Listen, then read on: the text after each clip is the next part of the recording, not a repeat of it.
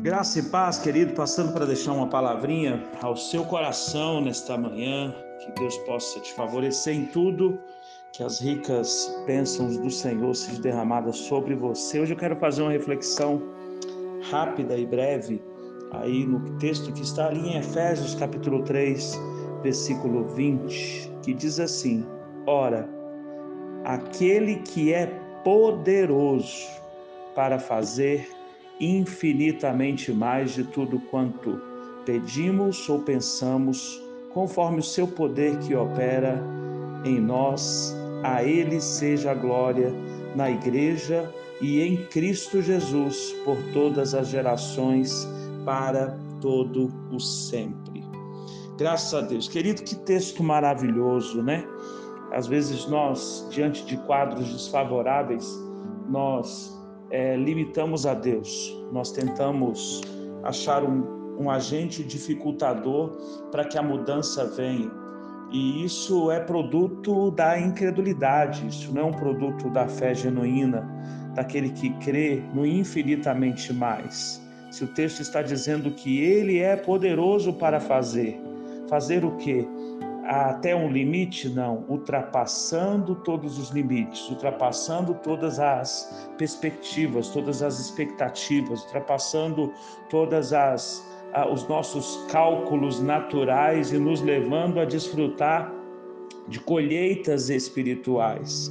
E esta bênção ela se estende sobre as nossas gerações. Não é uma palavra que estava ah, sendo enviada à igreja em Éfeso, uma igreja que, que, que estava ah, sendo é, ali consolidada naquele lugar, mas era uma, é, uma palavra que invade os séculos invade os séculos e nos alcança nos dias de hoje, porque o poder de Deus ainda opera em nós. O poder de Deus ainda se manifesta e se revela sobre as nossas vidas e nós precisamos nos, sabe, provar disso, provar e ver que o Senhor é bom e que as suas misericórdias duram para sempre. É interessante que o verso 21 vai nos dizer que a Ele, pois, seja a glória. Sabe, tudo que nós realizamos, que fazemos, não é para que homens sejam glorificados, não é para que todo louvor, toda honra seja depositada, entregue ao Senhor, ao Senhor. Quem? Ao Senhor da igreja. A Ele seja a glória. Aonde? Na igreja e em Cristo Jesus. Então, na igreja, nós glorificamos a Deus, em Cristo Jesus, nós nos fazemos um com Ele por todas as gerações, para todo sempre. Hoje eu quero liberar esta bênção sobre a sua vida, a bênção do infinitamente mais. Por isso, sonhe sonhos nunca sonhados.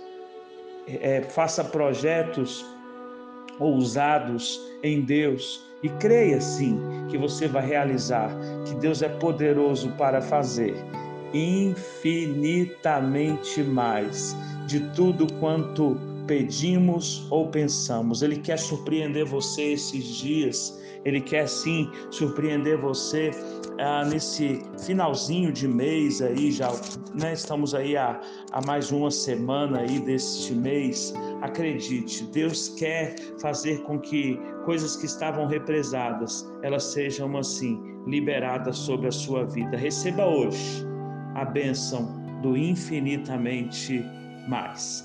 Deus te abençoe. Um forte abraço do seu amigo pastor Kleber.